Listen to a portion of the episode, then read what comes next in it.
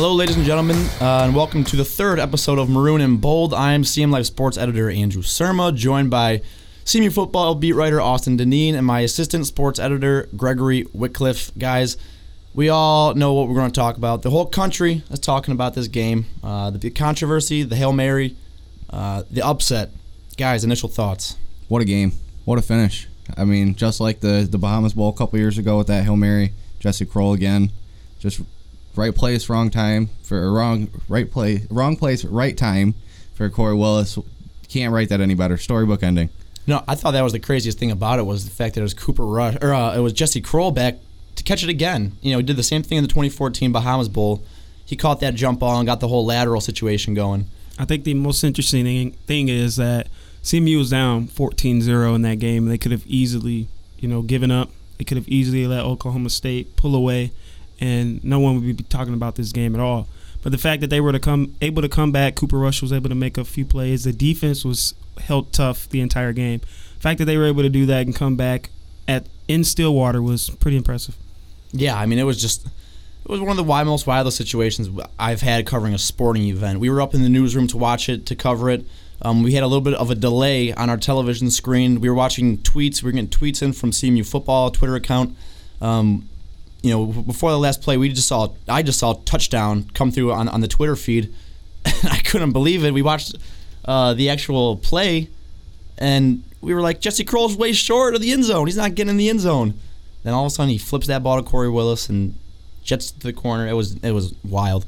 Um, the scene after, Greg, we were both there. What, what was your take about the the scene afterwards when the team got back to uh, Kelly Shorts?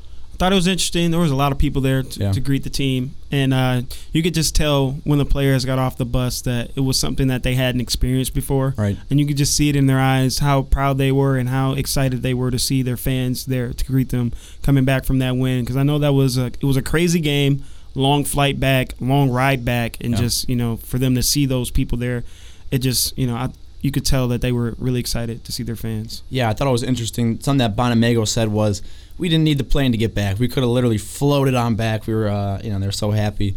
Um, Jesse Kroll got off the bus, uh, sixth year senior, been here for two coaching staffs. Um, he said this was one of the most special moments he's had, and that was that was very interesting. Um, play wise, statistics. What did you guys see? What do you guys have? Uh, defense held tough all game. Only let them have 50 yards rushing, yeah. which was going to be huge because CMU needed to win time of possession in order to pull off an upset, which they did. They dominated throughout most of the first three quarters. Right. Then Oklahoma State kind of caught up at the end, but they still won. Great game for the defense. Josh Cox led the team with nine tackles. Also had a pick in the intercept in the end zone.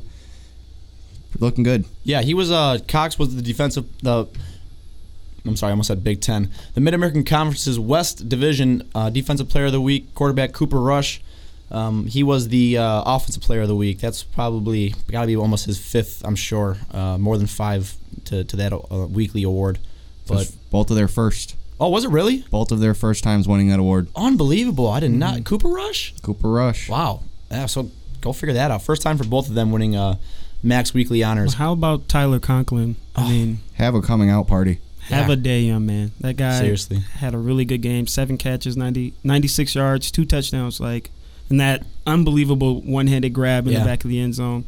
I think a lot of times when Cooper was in trouble, he found Conklin, and Conklin made a great play. And he was really the reason that they were able to keep a lot of their drives going like they needed to do. So shout out, you got to shout him out a lot. Yeah, sure. I mean Conklin was kind of an interesting story. He um, he, he had Division One looks coming uh, for for football coming out of uh, L'Anse Creuse North High School. Um, and then he decided to go the basketball route at Northwood, play there for about a year. And then he had a little bit of time sitting on the bench and kind of working his way. He came to CMU as a wide receiver, had to put on weight. They moved him to tight end. He had to put on that weight. Um, and it's good to see that kid finally out on the field. Um, you know, that one-handed catch was already on, on, ESPN. They already, you know, CMU was already getting some love from uh, the national market. They had a gif of Conklin's catch. It was a heck of a catch in the corner of the end zone. Mm-hmm. Um, he's kind of filling that that Ben McCord role. Uh, you know that Ben kind of came into nicely. That kid's a junior. Um, I think his grade is actually a senior, but you know, uh, for in terms of sports, he's a junior. We'll see what happens with him if he keeps trending upward. If he keeps having games like he did against the competition that he, he was going up against, he might see his way to the NFL. I think that's the thing that you know. This is week two. You know, this is kind of Cooper Rush being able to find him in those moments, I think that gives Cooper Rush confidence in him, and so you'll probably see him going to Conklin a lot more because he can already trust him and he knows where he's going to be. He knows he's right. going to be there for him. So right, big tight ends are quarterback's best friend. Yes, they are. yeah, yeah, it, it, definitely. Uh, uh, the, the tight ends at CMU, you think of uh, I mean, obviously Ben McCord from just last year, J.J. Watt. Then he yeah, transferred. Yeah. Then he transferred. Which right, right, right. Um, no, uh, looking ahead, I think it's sufficiently safe to do that now. Um, again, heck of heck of uh, a play, heck of a game. Um, check out the coverage from that game. We have it in uh, today's edition, Monday, uh, September 12th edition of CM Life.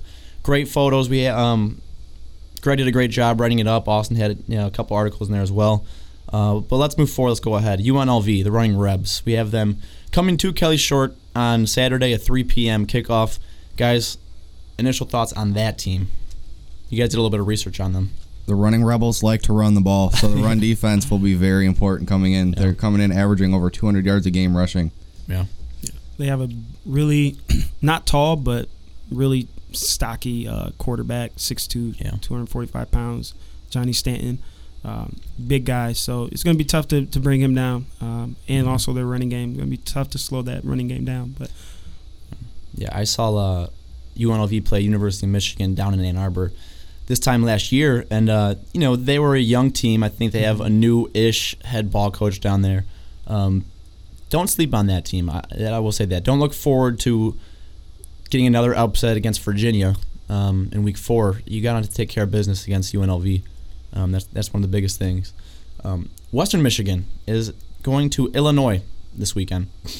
The thing that intrigues me about the, that game is if they do upset that team, and I don't think it'd be that much of an upset, but if they do upset that team, and they can they win in week four, and CMU goes two and zero oh in these next two games, the possibility of college game day coming to Mount Pleasant. What are your thoughts on that?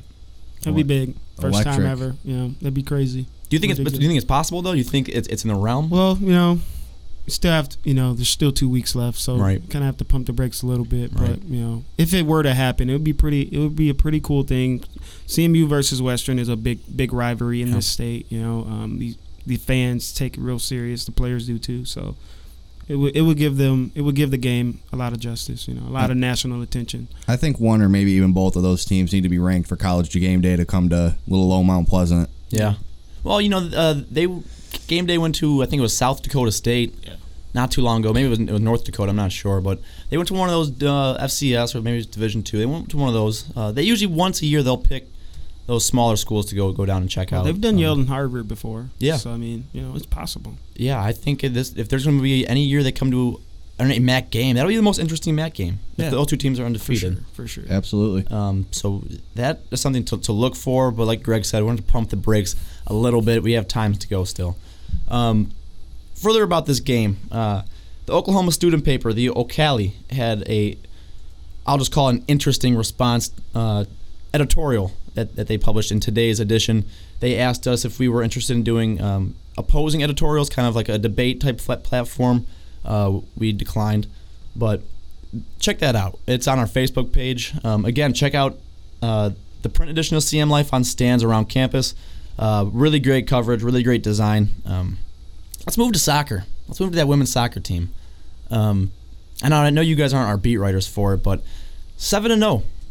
seven and zero. Oh. First time since 2006. Yeah, yeah. Fir- first time since 2006. Nation's leading goal scorer yep. in Chippewa uniform. Alexis Pelifas has nine goals. I'm not now that was at around five o'clock yesterday. I'm not sure the results of any other games that were later on Sunday. Um, it could have been another goal scorer. The next lead- leader had 8 mm-hmm. Eight. Then there was uh, Pelifas had two goals yesterday. Um, she sat out the game before that, so she had to play a little bit of catch up. Yeah.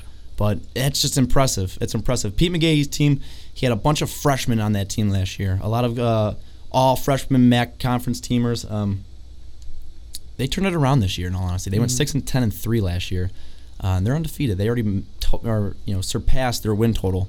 Um, I, I figured that's worth a shout out. That's worth a shout out. One last time, we'll go back to that football game. If you guys have any cheers and jeers to that football game, key players and really regrettable mistakes or bad players. Uh, again, just uh, Tyler Conklin, and I thought Amari Amari Coleman also. They they tried to go at him a lot um, in the red zone, uh, but he, he held his own. I think he made a lot of good a lot of key plays down on in the goal line there, uh, covering James Washington, who's one of the best receivers in the country. He held his own and proved that he can basically cover anyone in the country. So yeah. The whole defensive backfield gets cheers. I mean, they they all played well. Josh Cox led the team in tackles, had the interception. That everybody played well. There wasn't really any yeah. any crazy gains over the top or anything like that. Just a really sound effort. Yeah. If I had to say one jeer, I guess it would be the running game. They didn't they didn't run the ball as well as they did the week before. Kind of understand it a little bit. Oklahoma State's defense is a little tougher than uh, Presbyterians, but in order to keep this going, they're going to have to establish that running game at some point. Yeah. Any jeers, Austin? The officiating, not just for the last call. They blew some other calls. First touchdown looked like a guy went out of bounds. Didn't even stop to replay it. Yeah, they got a couple officials got suspended for a couple games over yeah. this game. Uh, all eight MAC officials got suspended, and then I believe I'm not sure the number of the Big 12 officials, but the Big 12, who was the replay crew, two of them got suspended, and I know that the MAC officials will serve a two-game suspension, so uh, warranted. Very, very much so. Um, my jeer is Oklahoma State head football coach Mr. Gundy. Um, if you just call the right normal play on that last uh, that last game play of regulation, if you just take a knee like a normal team would, uh, you run that clock out, and there's no controversy to be had. But instead, for whatever reason, you're throwing a, a pass play. You're throwing a, some sort of I don't know if it was a broken play, but you threw a pass play, and you you set yourself up for what they called was uh, to get screwed in their on the front page of the O'Colly student paper. Um, they set themselves up for it. That's my jeer. If you want to really look at it and debate it, that's all I got to say is just take a knee and win the game. Victory formation. There's a reason they have that. Um, anything else, guys? All right, for this episode of Maroon and Bold, this was sports editor Andrew Surma, joined by my two CMU football beat writers. Check us out again uh, this time next week, and see you then.